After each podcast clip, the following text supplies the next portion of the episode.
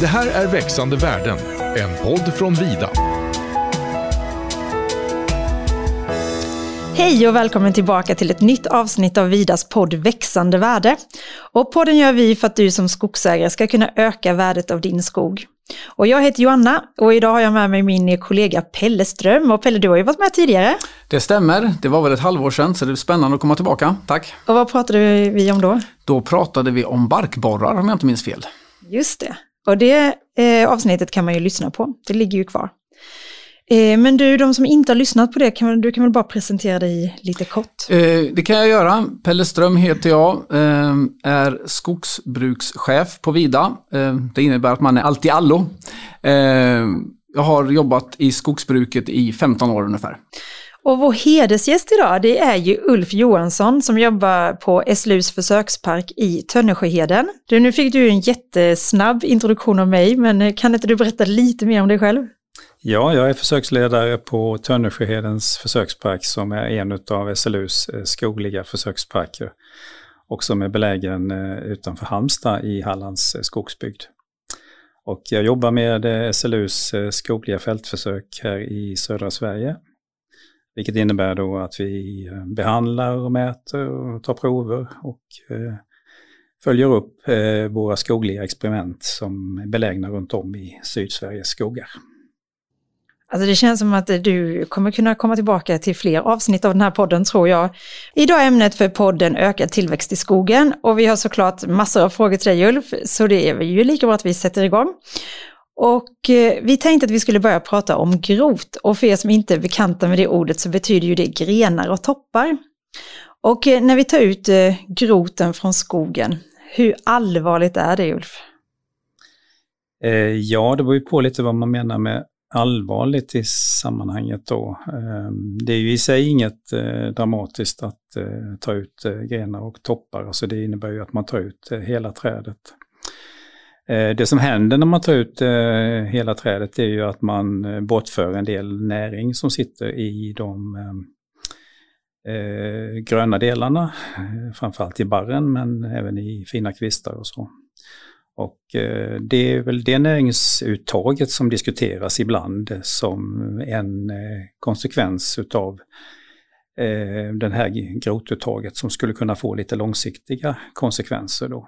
Och då handlar det ju om ifall de naturliga processerna som frigör näring och det är framförallt vittringen, om den hänger i med så att säga de här eh, ökade näringsuttaget som blir när man tar ut groten. Men den energin som man tar ut, kan man liksom tillföra den tillbaka på något sätt? Ja, det är ju så då när man tar ut groten så används den ju för att eh, framställa energi och elda eldar vi ju normalt i, i värmeverk. Och eh, för att då sluta kretsloppet så kan man ju då återföra askan och, eh, när man har eh, efter förbränningen. Och eh, den askåterföringen den blir ju då en, en återföring av näringsämnena som man har tagit bort eh, tillbaka till marken igen. Då. Tanken när vi tar ut grot är att vi ska lämna Eh, ungefär 20 procent av eh, groten kvar i skogen. Och tanken är ju att den ska ligga och torka och barra av i skogen innan vi tar ut den. Ehm, hur ehm, ska man säga, kan det kompensera eh, en del utav det här? För jag tänker att marken kanske inte kan ta hand om hela den mängden näring som blir efter en föryngringsavverkning. Finns det någon balans där eller hur, hur ser du på det? Ja, det finns ju ett näringsläckage efter en avverkning. Det är ju mm, framförallt kanske kväve då som eh, läcker ifrån marken eh, i samband med en eh, avverkning.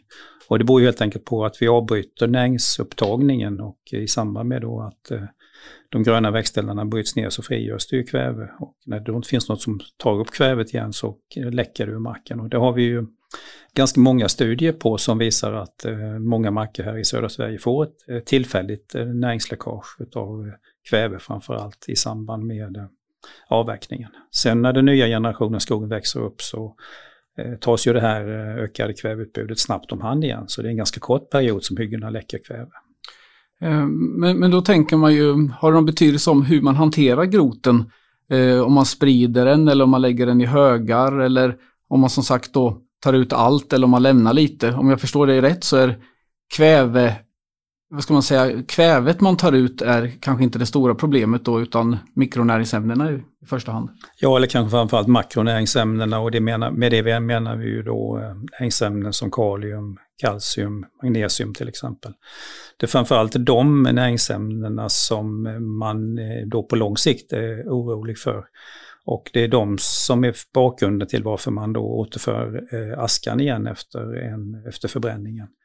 För att det är framförallt i de, utav de näringsämnena som då träden behöver långsiktigt som vi är rädda för ett, eh, en brist ifall man på vissa marker då eh, bortför groten.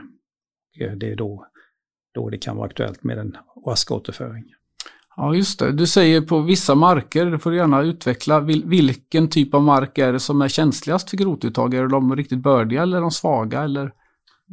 mittemellan? Ja, det, det är ju ofta de lite, lite svagare markerna som det här kan vara mest eh, kritiskt då. Eh, och eh, det är ju då eh, beräkningar som görs utav eh, Eh, budgeten, näringsbudgeten så att säga, som visar då att på vissa typer av marker så eh, kan det långsiktigt bli ett eh, näringsunderskott. Det här är ju ingenting som kommer att visa sig på kort sikt utan det här är mer långsiktigt som det kan bli ett näringsbortfall. Och det är därför som det kan då vara aktuellt att återföra askan för att säkra markens långsiktiga produktionsförmåga. Eh, jag funderar lite kring den biologiska mångfalden och grot. Eh, nu pratade vi ju rätt mycket om näringsbalanser och nya skogen och så men eh, en annan aspekt på, på skogsbruket som ofta belyser sig just den biologiska mångfalden. Påverkas den på något sätt? Finns det djur och växter och svampar och så som är beroende av det här groten eller eh, har det ingen större betydelse? Jo, det finns det ju. Eh, det finns ju både, både, både insekter och eh, andra eh, och andra delar av faunan men också flora som är beroende av utav eh, de eh, eh, biotoper som skapas utav eh, groten och framförallt då när groten bryts ner så att säga. Eh, så att eh, det kan ha betydelse för en hel del av den biologiska mångfalden eh, att man bortför groten då. Och det är ju därför rekommendationen är att man inte ska göra något fullständigt uttag utan att det ska finnas, man ska lämna en del av det kvar som du själv nämnde tidigare. Då. Det är också, i alla fall i FSC-certifieringen så ser man ju lite olika på olika arter. Att, att tall och gran och björk går bra att plocka ut men asp och ek och så är lite känsligare. Är det just för den biologiska mångfalden man tänker så? Ja, det är framförallt det man tänker då att det finns eh, många organismer som är beroende av eh, den typen av ved och döda växtdelar eh, och att det därför är extra känsligt hur man hanterar eh, de här träslagen som till exempel nämnde nu asp och ek. Men vad är rekommendationerna till skogsägaren? Hur ska de tänka kring, kring groten? Eh, ja, rekommendationerna då mm, finns ju dels officiella rekommendationer och eh, dels kan man ju då ha olika företagsspecifika rekommendationer eh, som kan variera då mellan, mellan företagen. Men ser man på de officiella rekommendationerna så är det ju att eh, man bara ska göra ett sånt här grotuttag eh, en gång under omloppstiden. Eh, och det är ju normalt i samband med slutavverkningen. Sen kan det ju finnas många andra aspekter som har med det här med eh, hur mycket grot man ska plocka ut som kanske inte direkt har med näringsbalanser eller biologisk mångfald att göra utan som har mera med ekonomiska eh, realiteter att göra då. Och då kan man ju komma till olika slutsatser beroende på vilken typ av användning man eh, har av den grot man plockar ut. Vi på Vida är ju positiva till att man tar ut grot. Vi, vi levererar den till värmekraftverk och så vidare. Men vi är ju också väldigt noga med att man ska aldrig ta ut grot om det kan föreleda till exempel markskador eller körskador. I första hand ska ju riset användas för att bära maskiner om det behövs. Eh, och i andra hand då är det ett bränslesortiment. Eh, det tycker jag är en viktig sak att påpeka också.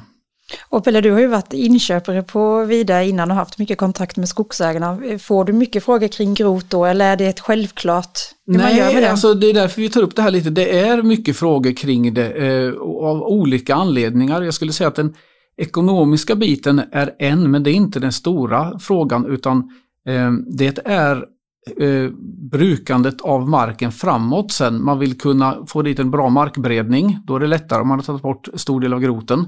Man vill kunna gå och plantera, också underlättas och framförallt när man kommer till röjningen sen så är, har man lämnat all, alla trädrester så är det väldigt svårgånget i skogen under ganska lång tid. Både för jakt och för rekreation och, och röjning och så.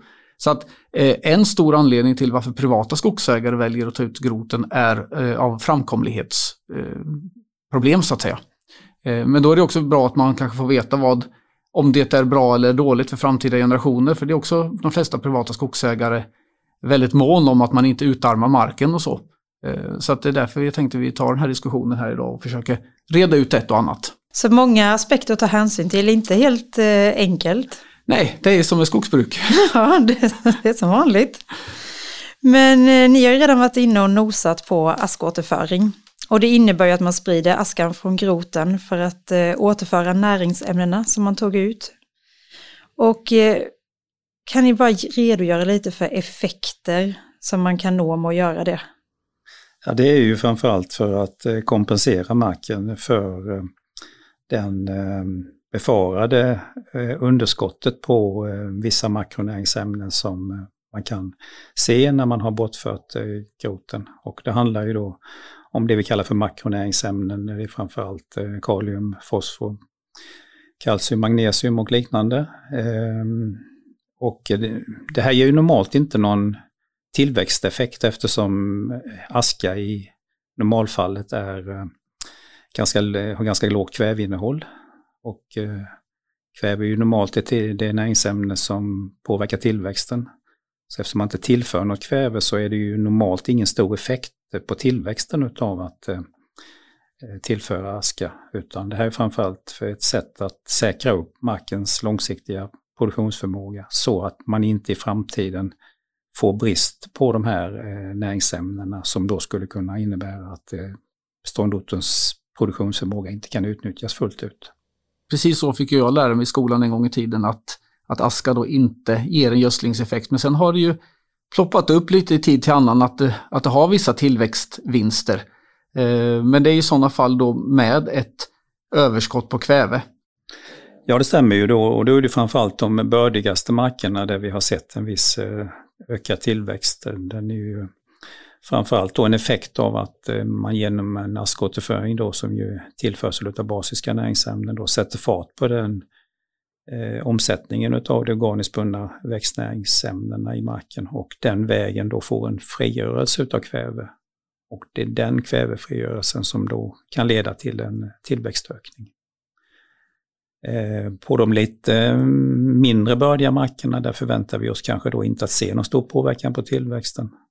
På de allra svagaste markerna skulle man kunna tänka sig att det är snarare tvärtom då, att man skulle kunna ha en liten tillväxtminskning för att eh, där kanske då kvävet är eh, i så stort underskott så att andra organismer eh, tar hand om det kväve som frigörs i samband med askåterföringen så att det inte kommer träden till godo så att säga. Kvävehungern i de allra svagaste systemen kanske gör att det kvävet hamnar i andra delar av ekosystemet än, eh, än hos träden. När man pratar om den här askan, eh, är det aska eh, från skogen man återför eller är det aska från andra anläggningar? Och är det säkert så att säga? Tar man prover och så på den här askan, man vet vad den innehåller? Jag tänker att det, det, är svårt att veta vad det är som kommer ut egentligen. Vet du någonting om det? Ja, det är ju ingenting som direkt som vi har så jättemycket insyn i, men man förstår ju på de som hanterar det här då att man är väldigt noga idag med att eh, se till att det är ren eh, som man sprider då. Och det finns ju ett ganska eh, omfattande provtagningsprogram då för att eh, säkra säkra upp att inte askan innehåller eh, ämnen som man inte vill ha ut i marken. Då. Eh, och det här har ju skärpts upp eh, successivt hos värmeverken så att man är noga idag med att separera sina askor i samband med att man bränner olika energisortiment i pannorna. Då. Och vad jag kan ha kunnat förstå och kunnat lyssna mig till så verkar det ju som att det här fungerar väldigt bra då i den praktiska hanteringen idag. Ja, men det är skönt att höra. Vi vill ju, om, om man gör detta för att långsiktigt trygga markens eh, egenskaper så vill man ju heller inte då långsiktigt förstöra den med någonting mm. annat. Vi har ju redan berört lite olika marker och boniteter, men eh, den erfarenhet jag har av askspridning är ju att man, entreprenören vill ju gärna göra en, så mycket som möjligt när man är på plats på en fastighet. Eh, och då har alltid min fundering varit lite, har det någon betydelse när på omloppstiden man gör det här och finns det risk för skador? Eh, tänker jag. Det är ju ändå en skogsmaskin som ska köra in och sprida den här askan och fördelar och nackdelar med det. Ja, eh, ska man sprida i växande skog så eh, är det ju så att maskinerna behöver komma fram för att kunna få en effektiv askspridning då. Och det naturliga då det är ju att utnyttja de befintliga stickvägar som finns ifrån eh, gallringsavverkningarna. Vilket ju innebär då att mycket av askan sprids ju när det gäller växande skog då i eh, samband med eh, att man har tagit upp stickvägar efter första gallring då och så utnyttjar man de vägarna. Eh, där har man ju eh, färskt ris då på marken och kör på och så vidare. Ehm, kan, kan man se att det blir någon effekt, alltså extra effekt av den här gödslingen då, eller inte gödslingen, ask, askåterföringen. Eh, har ni tittat på det? Du tänker att just att den sker i samband med att riset bryts ner? Ja, eller? precis. Eh, det har väl inte eh, gjorts några speciella studier på det och jag skulle tro att de effekterna är ganska små då. Ehm, utan det viktigaste i så fall är väl att man, eh, eftersom de här ekipagen kan vara ganska tunga, så är det väl själva markskoningen som är det viktigaste effekten av att eh, utnyttja riser som finns i stickvägarna. Ja, just det. Kan, det, kan askspridning göra skada på något sätt? Jag tänker eh, dels mekanisk skada när man kastar ut den, men sen om den kan skada ehm, eh, alltså mm, blåbärsris eller eh, Eh, ja, markflora och så vidare. Ja, alltså mm, eh, ren flygaska är ju eh, inte lämpligt att sprida. Den är ju för basisk för att eh, vara bra för vissa organismer i marken. Utan det man gör normalt är ju att man pelleterar askan så att man får en långsam frigörelse eh, utav askan. Eh, att den pellets upplöses så att säga långsamt. Eh, så det blir en skonsammare effekt på organismerna i marken. Då. Eh, och den typen av eh, tillförsel av pelleterad aska har ju visat sig att orsakar väldigt små skador. Så att det är det som är dominerande idag. Det sprids väl i stort sett ingen lösaska utan det är i stort sett allting är mer eller mindre pelleterat på olika sätt. Men görs de pelletsen på ett värmekraftverk då eller vad görs de? Ja, det gör man ju i samband med produktionen av askan då. Vad bra, det fick jag också lära mig någonting nytt. Ja, du ser. Ulf, har du något att tillägga om askning som du tror att skogsägaren är sugen på att få reda på? Eller bör få reda på? Ja, det, det är väl eh, en eh, åtgärd som eh, man kan rekommendera som sagt var på många marker för att säkra upp den långsiktiga produktionsförmågan. Och det gäller väl här kanske då att utnyttja de rekommendationer som kommer ut då både ifrån myndighetshåll men även ifrån de enskilda skogsföretag så att säga. Och det är ju som vi har varit inne på nu, det är ju många aspekter på det här. Eh, miljöhänsyn, eh, långsiktig produktionsförmåga, men också en hel del praktiska frågor som har att göra med askåterföring som man måste, måste ta hänsyn till så att säga. Men en praktisk fråga då. Köper man den här askan utav eh, eh, värmekraftverken eller hur funkar det? Eh, för det mesta så brukar det vara så att man får den spridd mer eller mindre eh, gratis. Det kan vara en planeringskostnad ibland. Eh, jag är lite osäker på hur det ser ut idag, men några stora kostnader är inte. Jag vill minnas 200 kronor hektaret eller någonting sånt har det pratats om. Eh, värmekraftverken får ju betala för att bli av med den här askan om man inte kör ut den i skogen. Då måste den läggas på deponi. Eh, så att nej, några stora pengar handlar det inte om. Eh, utan det är mer en logistisk knepig fråga att lösa än en kostnadsfråga. Men vi går över lite till gödsling då. Hur är det med det? På vilka olika sätt kan man gödsla skogen? Ett traditionellt eh, sätt eh, att gödsla som vi har hållit på med ganska länge i svenskt skogsbruk, det är ju att tillföra kvävegödsel. Och det har ju att göra med den enkla, eh, av den enkla orsaken att eh, kväve är det näringsämne som framförallt bestämmer tillväxten. Då. Så att en eh, produktionsgödsling, vilket ju kan man säga har varit det normala, att man har velat genom gödsling öka tillväxten då. Då har det varit naturligt att man har tillfört kväve. Och det är ju någonting som vi har hållit på med ganska länge i svensk skogsbruk och som vi har en ganska mycket både försök med men också praktiska erfarenheter utav. Så det är ju ingen, får betraktas som en ganska väl beprövad skogsbruksmetod att kvävegödsla då. Och den traditionella produktionsgödslingen med kväve den gör man ju ofta i medelålders skog. Eh, vid ett eller flera tillfällen i den medelålders skogen. En tag innan man tänker slutavverka den. Och ett tag, hur långt? Ja, det är ju kanske då en tio år innan man tänker slutavverka som man tillför det senaste gödslings, gödslingsgivan då, så att den hinner verka innan man ska slutavverka. Ehm, du säger kvävegödsling här, kan man kombinera det med aska? Eh, skulle det kunna ge en, en större effekt och finns det logistiska fördelar så att säga? Skulle man kunna göra det samtidigt?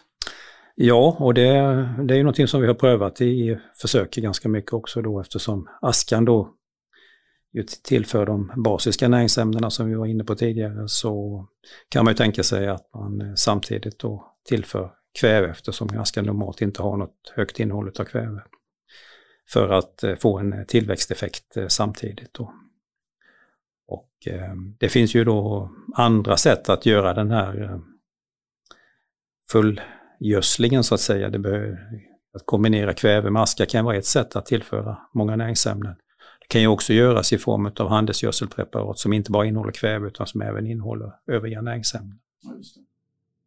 Men påverkar trädets egenskaper av gödsling? Växer det för fort eller Eh, det gör det normalt inte så att säga, utan eh, så länge man lägger då tillväxt, eh, eller lägger gödslingen i medelålders och äldre skog så har man ju Eh, normalt ingen stor effekt eh, på virkeskvaliteten så att säga utav gödslingen, utan det är framförallt att man ökar tillväxten som är den stora, stora effekten utav att eh, tillföra, tillföra kvävegödsel. En fråga här. När man gödslar i äldre skog då är det ju framförallt en diametertillväxt man är ute efter i, i slutet och den som du säger eh, sker ju ganska långt ut från centrum på stammen och blir inte, även om årsringen ökar från 2 till 3 mm eller 3 till 4 så gör det ingen större kvalitetsskillnad. Eh, men om man gödslar tidigare på omloppstiden kan man få en ökad höjdtillväxt då, eh, som om det vore en högre bonitet.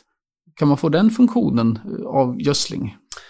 Ja, det stämmer ju då. Det, det, det, brukar vi ju då kalla för ungskogsgödsling och eh, det är ju att man redan då i plant och ungskogsstadiet kan tillföra eh, kan tillföra eh, både kväve men även andra näringsämnen. och det har visat sig att den här ungskogsgödslingen då med alla näringsämnen den påverkar inte bara då diametertillväxten utan den påverkar även trädens höjdtillväxt och då blir det helt enkelt samma effekt som en ökad bonitet och man flyttar upp helt enkelt marken i bonitetsregistret genom den här åtgärden. Hur länge har man effekt av en gödsling? Eh, finns det olika typer av gödsel som verkar olika länge och när, när, hur länge kan träden nyttja den här effekten av en större grönmassa? Ja, nu var det många frågor igen här men det... Men om man tänker sig den traditionella kvävegödslingen då i medelålders eh, skog så räknar man ju med då att den, då är den lite tillväxteffekten beroende lite grann på markens bördighet och så.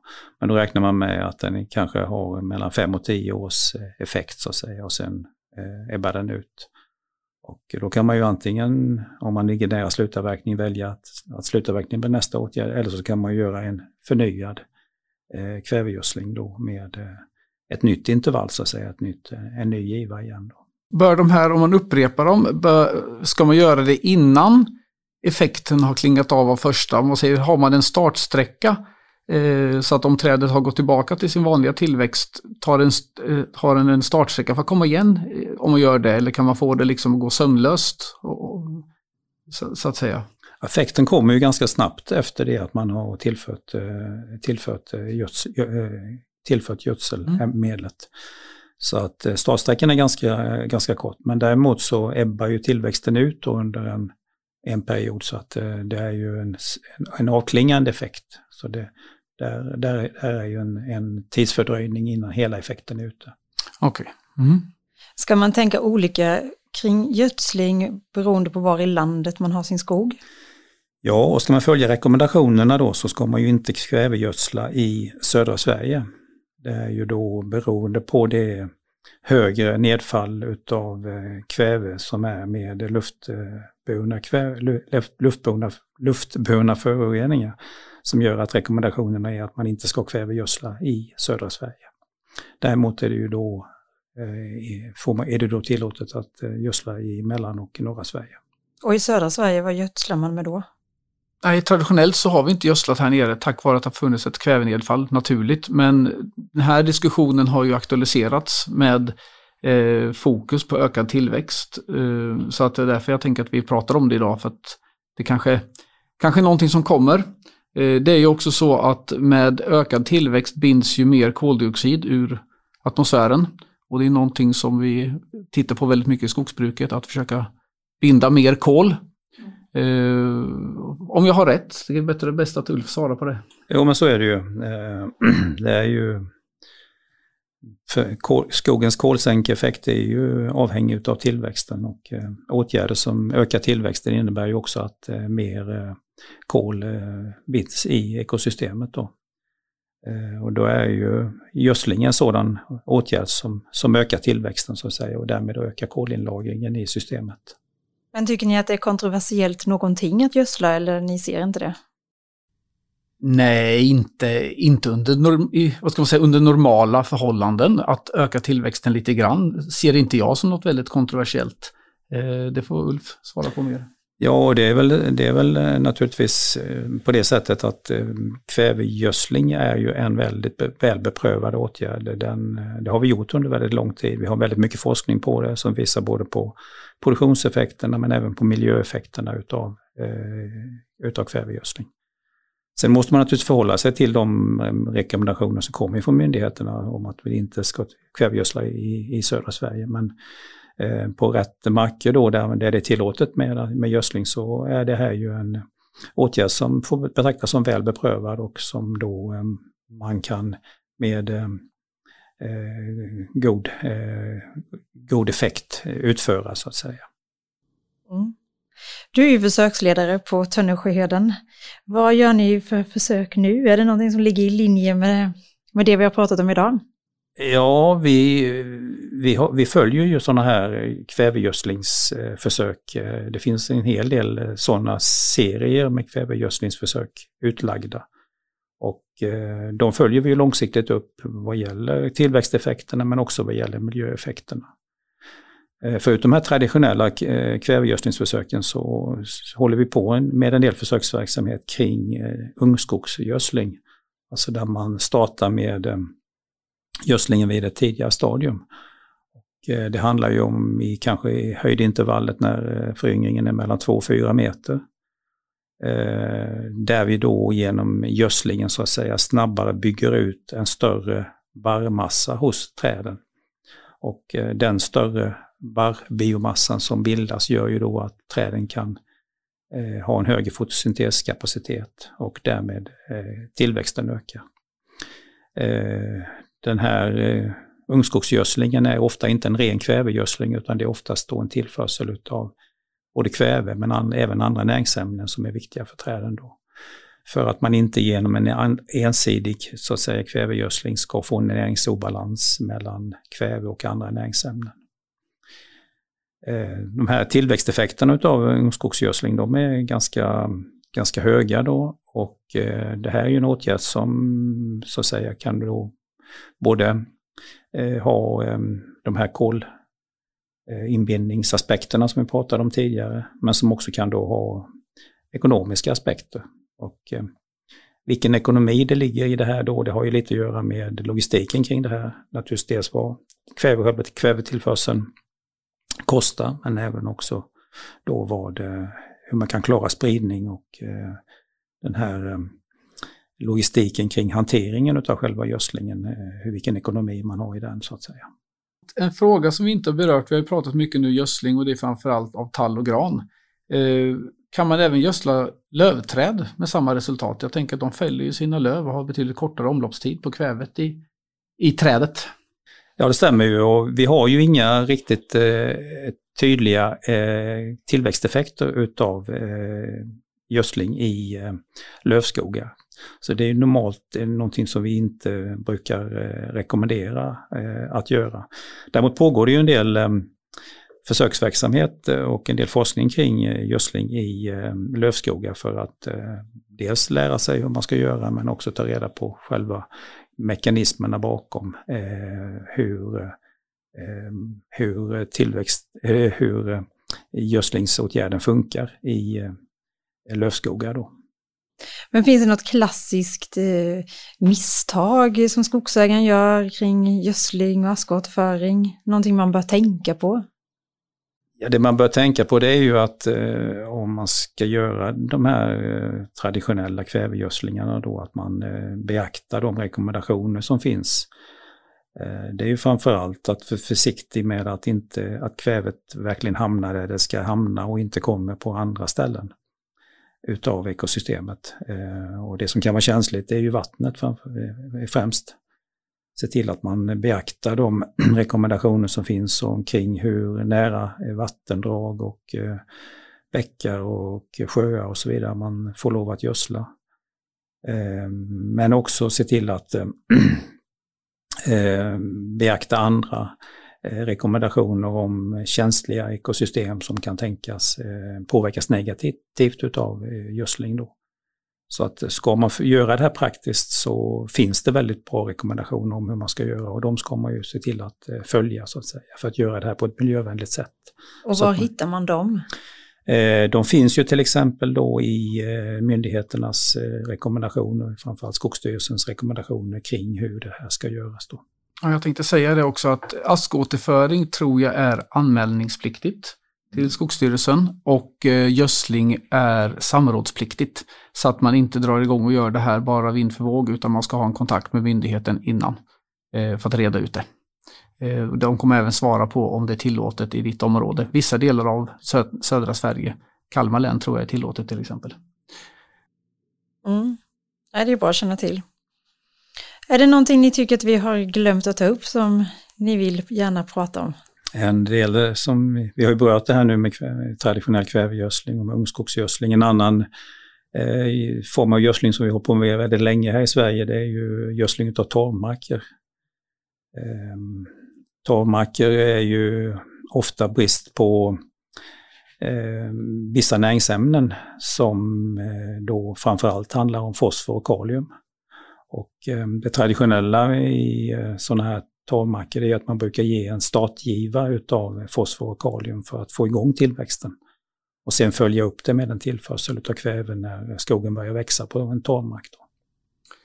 Då, då det är också en åtgärd som har pågått väldigt länge i Sverige. Det ju, finns ju hundraåriga försök med just sån här torvmarksgödsling. Och, eh, det är ju en åtgärd som också måste betraktas som väl beprövad, eh, men som inte gör speciellt mycket idag på grund av att eh, skogsproduktionsåtgärderna på torvmarkerna inte är så omfattande idag. Ja, jag kommer precis att tänka på det att eh, aska då på torvmark bör ju då ha en god effekt. Ja, det är ju ett sätt att tillföra de näringsämnen som torvmarkerna ofta har brist på. Men som sagt sen är det ju många andra aspekter som har att göra med eh, utnyttjandet av de här våta markerna och som gör att man kanske då prioriterar eh, våta marker till andra, andra hänsyn än, eh, än virkesproduktion så att säga och då blir ju inte heller det är lika aktuellt att eh, gödsla eh, den typen av marker som det var bakåt i tiden så att säga. Nej, just det. Precis. Nej, det är ju så idag att det är ju inte, det är inte bara produktion vi sysslar med i skogsbruket, utan vi måste ju tänka på de övriga värdena också naturligtvis. Det var ett jättespännande samtal idag. Jag kände att det kanske inte blev så många utropstecken utan jag fick nästan mer frågetecken. Jag vet inte, jag hoppas att du som lyssnar har fått många bra tips om hur du vill göra i din skog. Och vill ni komma i kontakt med oss på podden så gör det via podd.vida.se. Annars så hörs vi igen om två veckor och Ulf och Pelle, stort tack för att ni ville komma. Tack, Tack så mycket. Hej då! Hej då. Det här är Växande värden, en podd från Vida.